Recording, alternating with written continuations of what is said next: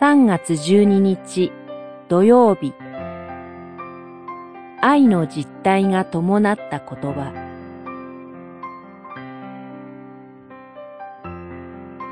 コリントの信徒への手紙1、13章1節から7節。愛は忍耐強い。愛は情け深い。妬まない。愛は自慢せず、高ぶらない。13章4節。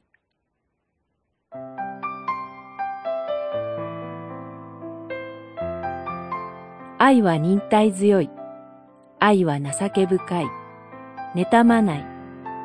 愛は自慢せず、高ぶらない。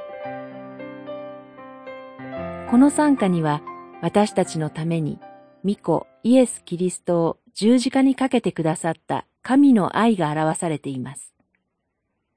そして、この愛に応答する一つの形を、私は入船隆先生のお姿を通して学びました。私がまだ神学生だった時に、寮監として同じ敷地の中で暮らしておられた入船先生のお宅に呼ばれて、長時間のお叱りをいただいたことがありました。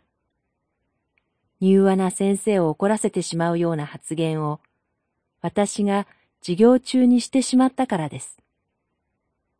その時、真剣な顔で私に語りかけてくださった先生の姿を思い出します。その後も、先生は私に出会うたびに声をかけてくださいました。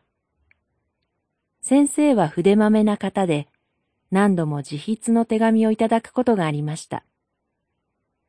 先生が病気になられて、天に召される直前にも、健康診断を受けるように、というアドバイスが書かれた手紙をいただきました。